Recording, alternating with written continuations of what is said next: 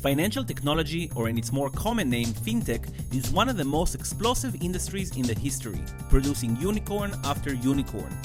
Disrupting a legacy industry, such as financial services, in less than a decade requires skills and sophistication. We brought together global experts from the fintech community to talk about what it is like to educate consumers while disrupting an industry. Hope you'll enjoy this discussion.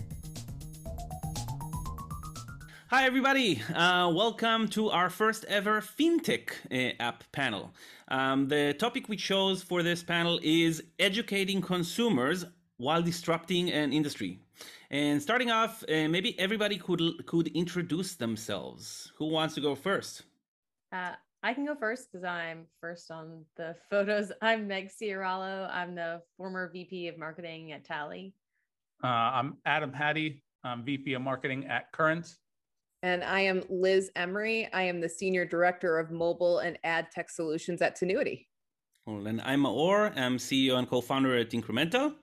And maybe let's go a little bit with background. Also, again, we're talking about fintech. Is does anyone have actual like finance experience before the fintech era? Era? Maybe you want to tell a little bit about your backgrounds as well. Uh, well, I can tell you my answer is no. so I, you know, I I've, I've, been in mobile marketing for for for nearly a decade now. Uh, before that, I actually used to work, uh, believe it or not, at the Bureau of Labor Statistics as an economist. Uh, so quite quite a bit of ways from the marketing world. But uh, you know, in all the areas I worked at, and actually for years I did consulting. I actually never worked in the area of finance. You name it, e-commerce, dating, gaming, entertainment, whatever. Touched it. Never worked in in, in finance. Uh, and I think honestly, part of that uh, was very attractive uh, to uh, our CEO here at, at, Current, um, who actually came from the finance space. And uh, when when when when marketing Current, we we position ourselves very much differently from the existing financial institutions. Um, I've been working in fintech for six years, seven years now. But prior to that, I also had no uh, traditional finance experience. I worked on Visa uh, on the agency side, but I also wouldn't consider that like traditional financial services either. Yeah, and echoing exactly what they said, I don't have the traditional legacy finance background either or fintech, but my roles have uh, consistently been working across all different verticals. But fintech, for some reason, has always been like the lion's share of the kind of clients that I tend to work with in the agency world or in previous roles. So a lot of experience there, but similar to Adam, I've been in the mobile app world for 10 plus years, which ages myself every time I say that. And a little bit myself, even though again I'm just moderating this one, so I'm ad tech 20 years. I was born into this uh, industry of advertising technology. Um, never specifically anything to do with anything else other than advertising technology. It's really interesting to see fintech from the side because, like, a decade ago, this industry practically did not exist unless you consider the website of your bank 10 years ago fintech, which I think we can agree that we don't. Um, yeah, and uh, maybe let's start with a couple of questions that we prepared. Oh, I had uh, one anecdote though that I forgot to say is that my mom was a banker uh, at like small banks in St. Louis, Missouri, where I grew up for like 25 years. And I never thought I would have anything remotely to do with banking she didn't really like her job very much. Um, and so here I am today. Cool. Jumping into our first question. So again, we just we just mentioned this, like, you know, banks have been around on the internet for a while in a way. Um, but it seems that the last decade basically exploded when it comes to financial technology thanks to mobile. Um, what do you guys think apps, what did apps do that websites could not do? Uh, yeah, I think I can jump in on, on this one. Uh, so well, a quick background on Current is that, you know, we're, we're a mo- mobile banking app, right? Uh, meaning that the entire experience, uh, which you would otherwise get with, let's say, like a brick and mortar Bank of America or Chase or something like that, uh, we're offering you entirely through an app plus like a physical debit card. Um, so really, that app is replacing an entire brick and mortar store, right? uh, and and and and with that, uh, you know, it's it's the level of interactivity. It's we're asking you to do everything that you would otherwise do in in in a store to be able to do on your phone. Uh, so it's just something that you can't execute with a website. Uh, for example, uh, we, you know, it's, it's a simple feature, but every single time you swipe your card, we send you a notification when you get paid, we send you a notification. Now, now, you know, we we bank customers who really care about that, right? When it gets time to to be paid, that meaningfully changes their life. That means, okay, now I can do X, Y, and Z. Um, and and if you have a website, obviously that's more of a, a, a pull experience and a push experience. Um, so for us, we simply just couldn't deliver uh, on our promise uh, if we were, we were if we were a website.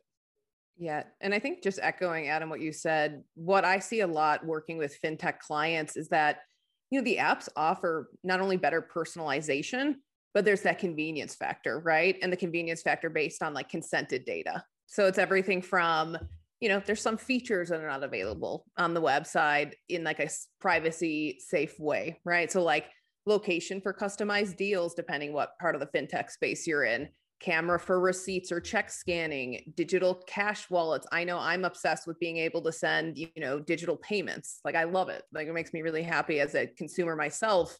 So I think it's just reduced effort needed for users to engage, right? And that's what's great about fintech is that it makes things easier versus like a website or a brick and mortar location. Uh, yeah, I think, and one of the things that I've really learned being in the fintech space is there's so much anxiety that people have around their money.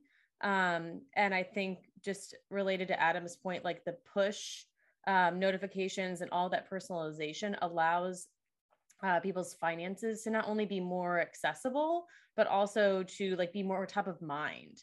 Uh, and allow them to have greater control and visibility and comprehension where they couldn't have any of that before, or it felt a lot less achievable. Uh, when we opened this uh, conversation before we actually started the panel, um, I was telling you, this is the first time I have a panel with all Americans. Now, I myself have been living in Germany for the last seven years. I don't know if you know this, but Germany is a cash country. It's like up to the pandemic, when you went to IKEA and bought furniture, the only means of payment was cash. Yeah. Wow. You not go to a restaurant unless you have cash. You're going to really be in a pickle. Um, now, honestly, thanks to the pandemic, unfortunately as it is, in the last two years, Germany has leaped, leaped to the US standards when it comes to fintech. Uh, really, really awesome. You can now pay with a tap pretty much anywhere you go. So that's really cool to see. Kind of jumping to the next question, which in a way you also touched upon. Um, financial products, obviously, I assume, require consumer trust.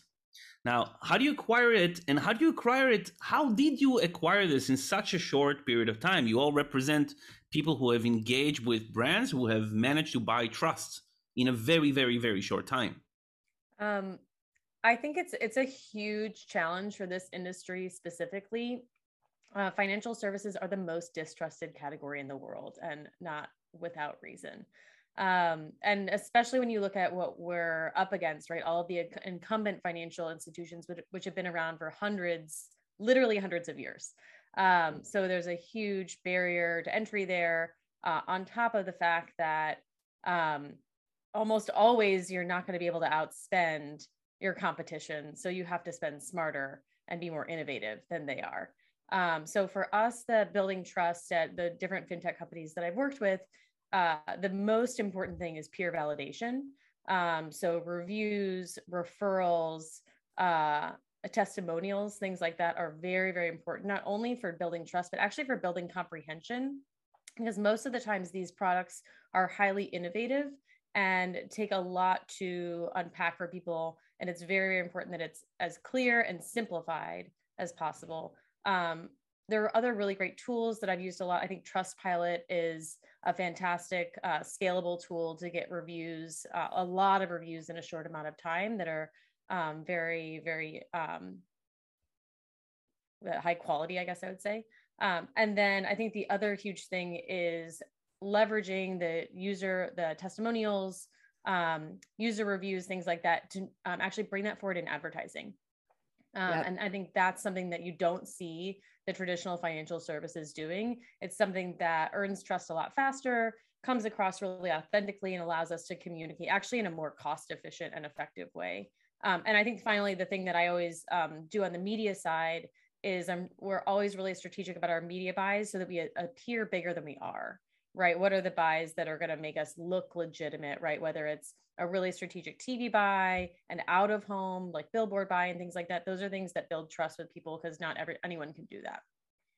Yeah. And I think, Meg, I think you nailed a lot of great points. And just like for simplicity's sake, we always say there's three points that in fintech to build trust.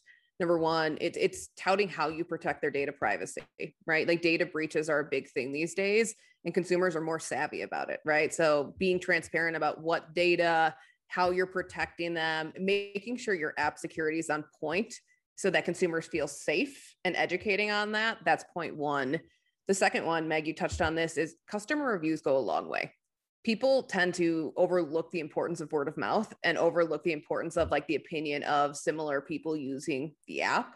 So that's a second piece to it. And then the third piece is it's very common to see, especially in fintech and finance in general, big word jargon is what we call it, right? So, like all the fancy words of how to explain how this works, be clear, be direct, and be simple when breaking things down right? I think it's very common for us to want to go down the route of being like, we use X, Y, and Z, but consumers just want to know in plain brass tacks, simple terms, you know, what's going on. And so that's why I always say keep it simple. Yeah, I, it, it, it's interesting because I think in, in our space, trust can mean a lot of things. And in some ways, you know, versus incumbents, we have advantages and others we don't. Um, you know, when it comes to trust of our claims, right? I'd say actually we we we the the the bar that exists in traditional institutions are very very low, right? There, there's you know uh, uh, your your your bank tells you something and you just don't believe it. You don't believe it to be true. You're skeptical. All all of that. However, what they do have going in their favor is a sense of security and, and a trusted security, right? Like Wells Fargo may have been screwing me over for the past decade, but like I know I can go around the corner and yell at somebody, and that there's a bank vault back there. It looks like a big lock. I don't know. Uh, there, there's a sense of security that exists there that, as, as, you know, being online only, being digital only, we actually don't have. Um, so maybe we have a higher level in, in uh, of trust to begin with, but we don't have that sense of security. So how do you build that? Um, and and there's there's no magic trick, unfortunately uh, not that I've found so far that does it quickly because it takes a long time. And, and we see this in terms of, you know, uh, at least for current, it's a long consideration product. Um, you know, in many cases, we're banking people who can often be paycheck to paycheck. We're asking for their paycheck.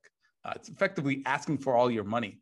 Uh, it's a crazy ask. Nobody, no matter what I say, will give me all their money upon the first time they meet me, right? And so it's something that you have to build, and it's, it's why brand it's it's so incredibly important in this space and you know for us uh, you know partnering with with with with people partnering with entities that have that trust is a great way to maybe you know shortcut that a bit uh, so we do that quite a bit with uh, with our influencers that's a big big strategy for us um, because you know particularly us we we, we make a very young customer uh, largely young millennial gen z uh, and for them they've grown up in this world they've grown up to be skeptical of digital ads. Um, and, and, and Facebook can be a really effective channel, but I'm not sure if it's the most effective channel at building trust, right? You have, oh, well, that's just like an Instagram brand. Like people will actually refer to these companies based on their based on their advertising. And so uh, I, I, think going going beyond that to build trust is, is, is really important. In my uh, in my previous company, I was actually a CEO of a company called Uplift, where one of our biggest markets was Brazil, and the biggest vertical there we had when it came to advertisers was fintech. Now, in Brazil, there was kind of like a unique uh, situation there. In the last decade, internet uh, penetration doubled in the country, basically thanks to mobile, and all the financial services jumped on it. You could literally download an app and open a bank account in five minutes. That's pretty much all it took just to give you some perspective, the CPA cost per action for acquiring a new user signing up to a bank account was roughly eight bucks. Yeah. yeah, exactly. But there, I would say it was a necessity. The question is if you look at the last two years, and this was not a uh, question scripted, did the pandemic create a necessity for fintech? I think so. I think it's a really interesting, you know, change from if you really think about it like legacy financial institutions focused on like large markets right where fintech has really splintered to niches and the pandemic created a lot of niches that needed to be served right? And that's why you see so many fintech unicorns right now in my mind. So i 100% think the pandemic like if it didn't create it it put gasoline on a fire that was already kind of starting. Yeah i i completely agree. I think um obviously the mobile payment piece of it um has had explosive growth but i also think about the other um challenges that people experienced early on in the pandemic, right? The massive amount of people who lost their jobs um, and the stimulus checks. And when you saw uh, different fintech companies like Chime, right, paying out those stimulus checks early was a huge um, trust builder in them and really sh- uh, demonstrated that they understood what their customers were going through uh, and had a huge amount of empathy for them and could solve problems for them that traditional financial institutions not only couldn't solve, but probably didn't even have awareness of. Yeah, we, we were among those institutions actually.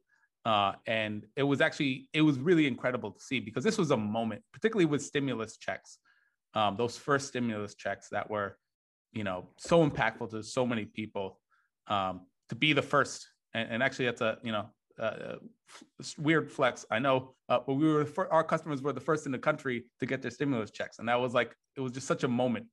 Uh, and, and, I think that's something that customers remember. Um, I think you know if you talk about the the consumer journey and certainly how you know how how did I pick my first bank account? Uh, it was largely based on convenience. To be honest, that's like, hey, who has the most locations around me? Um, you know, what's the closest one? Uh, and and I think the pandemic, you know, that's obviously changed over time. Like, what does convenience mean? And I think the pandemic highlighted that. Okay, well, actually having a good digital experience that that's convenient. Me dealing with like some shitty web app is not convenient. Uh, and and obviously when everybody shut down and all you have is digital experiences, that that highlighted that um, to, to a lot of customers. Maybe for our next question, let's say let's split it let's make it the good and the bad. What lessons you learn from legacy? And you know, Meg, you had a mother in 25 years in actual finance. So again, the goods and the bads. What did your companies or you learn from legacy? Yeah, I can I can start this one, the fun question. I think some of the good things, something that legacy finance did well, and I think I don't know if it was Adam or Meg who said this earlier, but that human element, right? There's something to be said about the human element related to finances. Like when something's going around with your money, you want to talk to a real person. And a lot of the time, with, and granted, I'm in a different role, I work across a lot of different fi- fintech apps, but we do work on incorporating some kind of human element to it. And, you know, that goes along with the trust that can't be replicated in a lot of ways in some of the bad things the negative was you know consumers now want things to be easy fast personalized convenient right? Which you know we just talked about leading to this boom in fintech space. Legacy financial uh, didn't always have that easy fast personalized convenient element to it right? There was some with like multiple locations but i can say for myself growing up like when i picked my first bank account i picked based on security and it was less personalized. It wasn't fast. It wasn't you know convenient but it was safe. And it was you know i had trust in that institution versus some of like the big banks out there. So i think it's interesting right? Positive is human element. They did that wonderfully. Negative is it's not that fast convenient. Everything you need one stop shop. Yeah i would say uh on the on the good front I think um, recognize the importance of brand, recognize the importance of community. Um, that's, you know, financial services are an incredibly complex space um, with lots of products that look very similar to each other and lots of numbers. It's really intimidating. And uh, I think legacy financial services have have picked up on that. And then you've seen historically what like community banks and how how big those are because of what that means and the sense of comfort that comes with that. Um, also big national banks um, you know i mean people on this call i could probably guess you know what cards are in your wallet based on you know and and, and look there's infinite ones but you know brand is how we take those short how we make those shortcut decisions. Um, now again those things have changed like you know I, I think amex for example amazing brand um, but maybe not for gen z Uh, but you know, certainly what what they offer in terms of perks and everything like that may make sense to somebody who's Gen X or or, or even older. Uh, and and communities, I think communities, the definition of community, uh, or I shouldn't say the definition, actual communities have changed, right? It used to be community was simply, you know, location based, you know, much more dependent on proximity. Um, now we have digital communities, you know, uh, that exist and, and, and span the world. Um, so I think traditional financial services have always kind of gotten that part right. Um, maybe on on on the bad side, uh, when it comes to uh, business model, uh, I mean, you know, I kind of came into this space again, having not had a finance background, thinking, well, like, man, why are these banks, so, you know, hated so much? Like, why are they dicks to so many customers? And, and, and the answer is, is ultimately their business model. Like their business model disincentivizes them from banking, you know, 80% of, of, of, of Americans. And you look at this country by country and, and, and you see, you see the similar patterns. When you don't have a business model, when your business model is not aligned with your customers, it's just, it's not gonna, it's not gonna work. Uh, and so, you know, certainly you, you look at fintechs across the board uh, and they've kind of uh, a, a, pattern of success is when they've been able to build a business model to serve a customer um, that a traditional uh, institution hasn't been able to serve.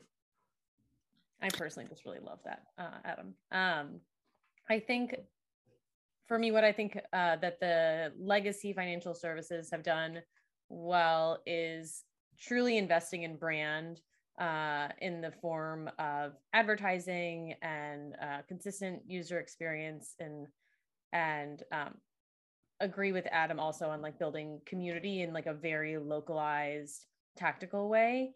Um, I think where they really have failed and and I think when I look at like what Current does, what Tally does, SoFi and so many of these other like amazing breakthrough fintech companies are doing is leading with true empathy um, and actually connecting with customers and using that to do really innovative marketing to build truly innovative and breakthrough products that actually solve a real consumer need that never existed before. Um, and all of that is because our our businesses and products and entire cross-functional teams are dedicated to testing, iterating, learning quickly. Um, and that agility is something that no financial traditional financial services have, um, even with those innovation teams that they build. Um, and I think that is something that allows that will allow has allowed fintech companies to really grow exponentially they have and are really going to continue to change the face of financial services in an even more meaningful way in the future. By the way, you guys mentioned the like comfort and convenience. I can tell you that again, living in Germany, if you want anything from your bank, you need an appointment. And if you don't speak German, by the way, I live in Berlin. It's like 25% of the city is non-Germans. And eh, good luck. Uh, I think that from my end, seeing again for, as an outsider to this industry, it's you know you have the legacy airlines and you have the low cost airlines. But the low cost airlines did something very very well. Low cost does not mean low quality when it comes to the aviation part, the safety part, uh, so it's you know they really really keep a high standard because if people will associate low cost with low quality, their business is done. And I think that uh, uh, fintech companies have really really kept it up when it comes to high quality versus traditional banks. So I don't really need to go and yell at anyone at N26 while if I would be working with Deutsche Bank, I would really be happy to yell at them. It's like, what the fuck do you mean appointment? Uh, I want my money. Um, let's look at the next question, um, which is also kind of related. What opportunities uh, fintech had that were off the table for the legacy companies? Um, I think um, what's been really off the table for traditional financial institutions that is on the table for uh, for fintech companies. Adam, you spoke a little bit about it before, is actual digital community. Um, I think that traditional financial institutions just really struggle to show up authentically um, versus uh, fintech companies actually do that. Um, when I was at SoFi, we actually made the second largest Facebook group um, on the platform, second only to Peloton. Um, and that was a huge source of real community for us, uh, for our members to connect with each other, to celebrate each other, to share in their struggles.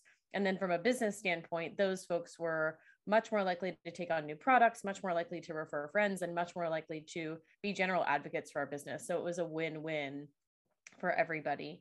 Um, that's I think like one of the the biggest things, and I think also just as I mentioned before, like the speed to market for new products and innovations is a huge uh, tailwind that fintech companies have that the traditional financial services will always struggle with.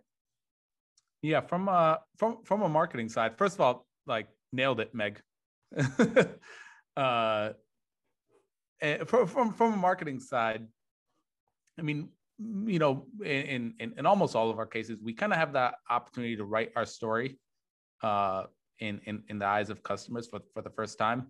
You know, uh, Bank of America has ninety eight percent brand awareness in this country right? They are who they are, and they can't really make an impact. We have the opportunity to to to write it right the first time. Uh, and you know, there's nothing that Bank of America can tell a 25 year old to make them think they're relevant. It's you know, it, it's going to be really really difficult for them. Um, us as fintechs, we have the opportunity to do that. Um, I mean, we have, you know, and, and this is this, this extends beyond marketing, right? It extends into, in you know, brand is something that extends into the product, it extends into customer service. I mean, we have, you know, I was just noticing right in my corner view here, uh, we have a, a she, she's wearing a Mr. Beast by Current hoodie. Uh, what that is is Mr. Beast. If, if you don't know, he's a really big YouTuber. We work with him. Um, you know, you can earn points in Current. Uh, you can redeem those points for Mr. Beast hoodie. Um, so as I was referencing earlier, whereas like Amex may provide relevant, awesome rewards to buy, like, hey, you know, here's like an amazing dining experience that may make really a ton of sense to a 45 year old, a 50 year old. Um, here's our opportunity to say, hey, no, we get you. And these are the relevant things in, in your life. And, and again, it's just something that uh, legacy institutions uh, it'd be incredibly expensive. And also, as I was referencing earlier, from a business model standpoint, just wouldn't make sense for them to do. Uh, and so there, there, therein lies like a, a huge opportunity for us. I gotta say, I love these conversations. You can probably see me like smiling and nodding because I just I'm like, yeah. But um, I agree with you guys completely. I, I think the word I would say is like flexibility, right? And something really interesting about fintech because I don't work in like one specific side of fintech. You know, legacy focused on like total addressable market. To your point, Adam, like the larger market.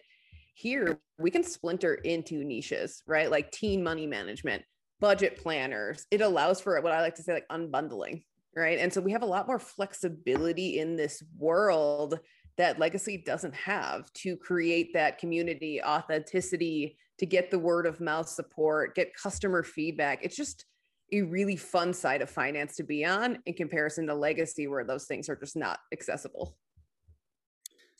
I think we've all seen, though, I don't know if it happened in the States, but I've seen a, couple of times in a couple of countries, banks trying um, a sub brand, a different brand for younger people to win them over. But it really always seemed super lame, not really working. And I'm wondering two things here. A, why did they fail? And second of all, I get the point that like winning the new customer is really, really important. But at the end, I think a lot of fintech, especially banking, make their money on the big money, on the mortgages, big loans, and so on. And do you see fintech companies essentially maturing with those kids? Yeah, I mean, I'm, I, I, I can speak to that. Uh, it's it's it's it's kind of what I said earlier. If you don't have the underlying business model, um, then you can't fulfill your brand promise. So even if you craft this brand that's like, oh, hey, we're cool and for Gen Z or something like that, um, if you can't, you, you know, if you don't have the business model to do it, you will have not built the product for it. You will not have built the customer experience for it, and you'll ultimately fail to deliver that. Um, so, yeah, it's just it that that in my in my opinion is why they have they haven't really been successful. Yeah, I think in finance in particular, you're fighting years of perception and like legacy finance has like a pretty like particular view, especially from like younger demographics. that when you try and like make this change, it's almost like you're like there's like memes about it where it's like I'm cool, I'm hip. What are all you youth doing? You know what I mean? Like that's how Hello, it almost kids. feels. Yes, exactly, exactly. Where it's like, you know, I, I forgot what movie it is. It's Austin Powers where he's like, I'm cool, I'm hip, and he does like the Macarena kind of thing. Like that's how it almost like comes off. It's not authentic, which is kind of like the core piece of everything we've been talking about on this webinar.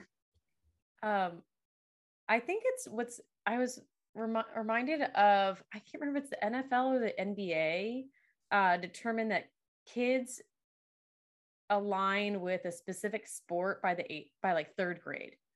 Um, and so their marketing strategy was like, we need to like go in and like, you know, uh, work with the different, you know, parents and whomever else to get kids to like football or basketball or baseball or whatever it is by this age. That way they're loyal for life. And then our business will continue to engage them, uh, but know that like we have to get them here. And I think like that's really interesting for like current and even uh, self and what's the, oh, step. I think step is like so fascinating um, because what I imagine their business model is is uh, let's go and get them really early. Let's connect with them, be authentic, build the product for them, continue to connect with those uh, individuals as like five, ten years from now, like continue to focus on um, this, you know, demographic of really early, like young adult, early adulthood, um, and then continue to innovate for our existing customers because that's really what the legacy financial institutions have not done, right? They have not stayed connected to the future customers. Um, they've just really focused on those high net worth individuals, which is great for the next five to 10 years. But then, like Adam, to your point, what does a 25 year old think of Bank of America? Not a lot. Yeah, we've actually we've been able to dip. We we have, we have a teen banking product, uh, so we've been able to to actually a lot of our marketing being that it hits people so young. Inevitably, you get people under eighteen, um, and and and being able to offer them a product and being able to pull them in and and and, and give them value um, from a really young age. Um, I've I've been a Knicks fan since I think kindergarten, so uh, there's some there's some validation there, Meg. Thanks. I incepted another question. Channels, mediums. Where should fintech be advertising? Um, I- mean, I can speak from a brand perspective. I've been doing brand for a long time in fintech. Um, I, I think Adam, you used the term like Instagram brands, um, and I think that's uh, very, very valid for for fintech. Um, I think like uh, you know the PPC channels definitively serve a very, very real purpose, but I think having a diversified marketing mix uh, now more than ever with IDFA uh, and iOS 14 is super important. But even prior to that, having a mix that is full funnel, uh, that is showing, like I said, like spending um, smarter, not more than the competition, really meeting people where you are. And in some ways, you have to show up bigger than you are or appear bigger than you are. So I think like OTT has become a huge channel uh, for Tally. Um, and uh, out of home is a channel that I've done really strategically and systematically in different markets. Um, I think things like that. And Adam, I think also talked about influencers. I think influencers are huge for building trust, for building legitimacy, and helping to scale your message.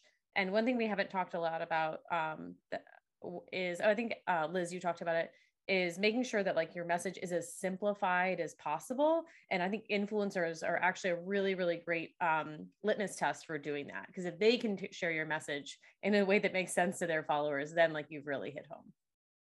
Yeah, I think for companies again, brands like fintechs that that have like again trust is is important. Building consideration over a very long period of time is important. You kind of have to be everywhere, uh, everywhere where your customer is. So I mean, yeah, look, if you're you know, you know, banking people who are 20, maybe linear TV is not where they are.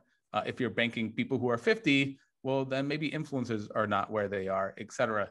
Uh, but you kind of have to follow your audience. Um, and and and so we're we're we're a lot of places. I'll, I'll say that, uh, which requires a a, a, a team and, and a lot of thought and a lot of strategy to make sure that uh, you're delivering like a co- cohesive messaging because nobody's just seeing you on one channel. Um, but yeah, I think I think you have no choice but to but to be everywhere. Yeah, yeah. You guys completely agree. Like in my world, it's all full funnel, but we do live in this new privacy centric world, right? Without the IDFA, with new regulations depending on where you live, state by state, country by country. So having that full funnel channel mix so you can have fluidity between your budgets is so, so important, but also testing new channels. Like you have to be where your consumers are. And, you know, really interesting stat that I read. I think it was like t- only like 12% of people are not like on their phone when they're watching TV, including like, C- like streaming. Hmm. So people are dual screeners. So OTT and CTV, especially for fintech, is huge in terms of like, you know, you may not be able to do a direct attribution, but you can look at influence from those kind of channels, right? So like that's a huge space. Digital out of home and out of home, huge space as well. And it's not just talking about, I think sometimes people go, out of home billboard i don't want you know but there's so many different elements of out of home that are available for fintech again reaching consumers where they are. So i always say when we're planning for our fintech clients it's like think about your audience what how they're consuming media what kind of media they're consuming and then putting it together a strategy that has multiple touch points uh, with frequency in mind. So I really like this panel so far for two main reasons. One, there has been no awkward silences whatsoever easy for me to do the edits later. Then, like we've really been segueing question to question to question. And again, this is an INCRMNTAL hosted panel. So obviously, we're going to have a question about incrementality, but literally, this was very natural right now. So, why is incrementality measurement important for marketing financial products? I can start this one. This is the world that I live in on a daily basis. So, in my role, uh, half of my job is ad tech solutions, and that's essentially future proofing our clients. And it's not just across the mobile landscape, but also working in the web world. And user identifiers, right? So, like IDFA, GAID, cookies, that's been at the core of how we handle attribution for a very long time, right or wrong, right? And that's a whole different discussion. But again, we're moving towards this privacy centric world, but it's driven by what consumers want it's driven by regulations and it's driven by platform changes, you know, from like Apple and Android devices, right? And honestly, like I'm a huge advocate for any kind of complementary attribution to how, you know, we do things now. So incrementality testing is really, really helpful in this new world to help close the gap of signal loss that we're seeing, right? So running these tests with partners like INCRMNTAL really provides insights in terms of like how we think about media ROI from specific channels and partners. Um, you know, partner direct ROI is becoming harder with all these new limitations when we don't have device identifiers. So it helps us gauge the impact and also takes into account external events, which unfortunately always are happening, like COVID or the ATT prompt or what's next in our crazy world. But it takes into account all the different factors. And so I, I push this on a lot of our uh, fintech clients right now. Uh, I totally agree. I think the other reason that incrementality is mission critical to financial services is because it's such a high consideration product. It's probably one of the highest consideration products. And so a last touch attribution perspective is far too myopic for what the industry requires. Um, I would venture that probably most every fintech company has over a dozen touch points that are required before a customer converts. Um, and I think the other piece of it is not only understanding more of the nuances of the customer journey, but we talked about how the full funnel marketing mix is absolutely uh, critical to fintech. Um, and then also understanding the impact of all of those channels on each other, which are which you can't get with any other methodology except for incrementality measurement. Uh, so I think all of that means that if uh, it is imperative if you're going to be doing any kind of marketing at scale uh, for a fintech business. Yeah, we uh, it's critical, right? You're blowing money otherwise, uh, and I think we're actually pretty fortunate in, in, in the financial space uh, because you know at least you know most fintechs have to KYC customers, um, which um, for those who are outside of the fintech space, it stands for Know Your Customer. It essentially means verifying their identity. It's a shit ton of friction. However, uh, what you get is is real data, and so it, actually, again, I, I, I worked in a lot of different spaces, uh, and you know, if you're a mobile game, how do you know where your customer lives? You don't. You don't really. How do you know how old they are? You don't really. Um, so being able to get verified identities and particularly verified locations um, allow you to do incremental measurement in a way that uh, at, a, at a much smaller scale, right? Um, which can be a lot more palatable, palatable, and you can be be far more aggressive. Uh, so we're actually we're actually uh, in in pretty privileged position as, as, as marketers uh, to measure incrementality in, in our in our space in a way that's easier than a, a lot of others. Um, one other, sorry, one other thing that I just thought of that um, is is not unique to fintech, but it's more unique to tech. Um, is uh, I think a lot of people uh, undervalue scale testing, um, and by that I mean like we have almost probably every fintech company has incredibly aggressive growth goals. Um, and when you have a diversified channel mix, knowing where you're going to reach the um, curve of diminishing returns on your spend is really important to know that in advance of hitting that curve uh, or hitting that that point of diminishing returns. And so incrementality also allows us to be a lot smarter about how we're going to uh, where we're going to put that next dollar so that we can reach these um, very very aggressive growth goals. By the way so for me coming from 20 years of ad tech and 10 years of it was in in web. Now web attribution works in click order click order click order you basically it's still mostly last touch attribution but you're attributing a single order to maybe a click or an impression mobile is a lifetime attribution means this single click generated this user that spent hundreds of thousands of dollars eventually within our company, which really, really makes no sense. Now, interesting, be- before we started INCRMNTAL, the original idea we had was We're going to solve the, the journey problem. We're going to build the best multi touch attribution solution for mobile ever. Thank God we didn't do that. Nice one. and uh, yeah, with that, um, it's. I think we're running out of time. It's really been a pleasure. The most um, fluid conversation I've ever had. Uh, thank you all so much for your time. Any closing remarks from anyone? Uh, yeah, I'll, I'll say uh, you can find me at uh, current.com slash careers. Happens to be the best way to get in touch with me. Uh, we're hiring across the board, uh, across the company, really, across the marketing department, marketing science uh, in particular. If we have any marketing science listeners, that's my plug.